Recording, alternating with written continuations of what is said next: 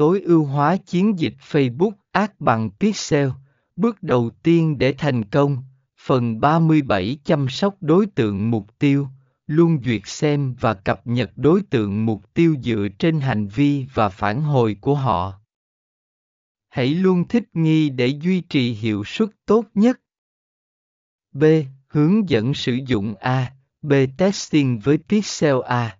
B-testing là một phần quan trọng của việc tối ưu hóa chiến dịch quảng cáo và sử dụng pixel giúp bạn thực hiện điều này một cách hiệu quả. Dưới đây là hướng dẫn cơ bản về cách sử dụng A, B testing.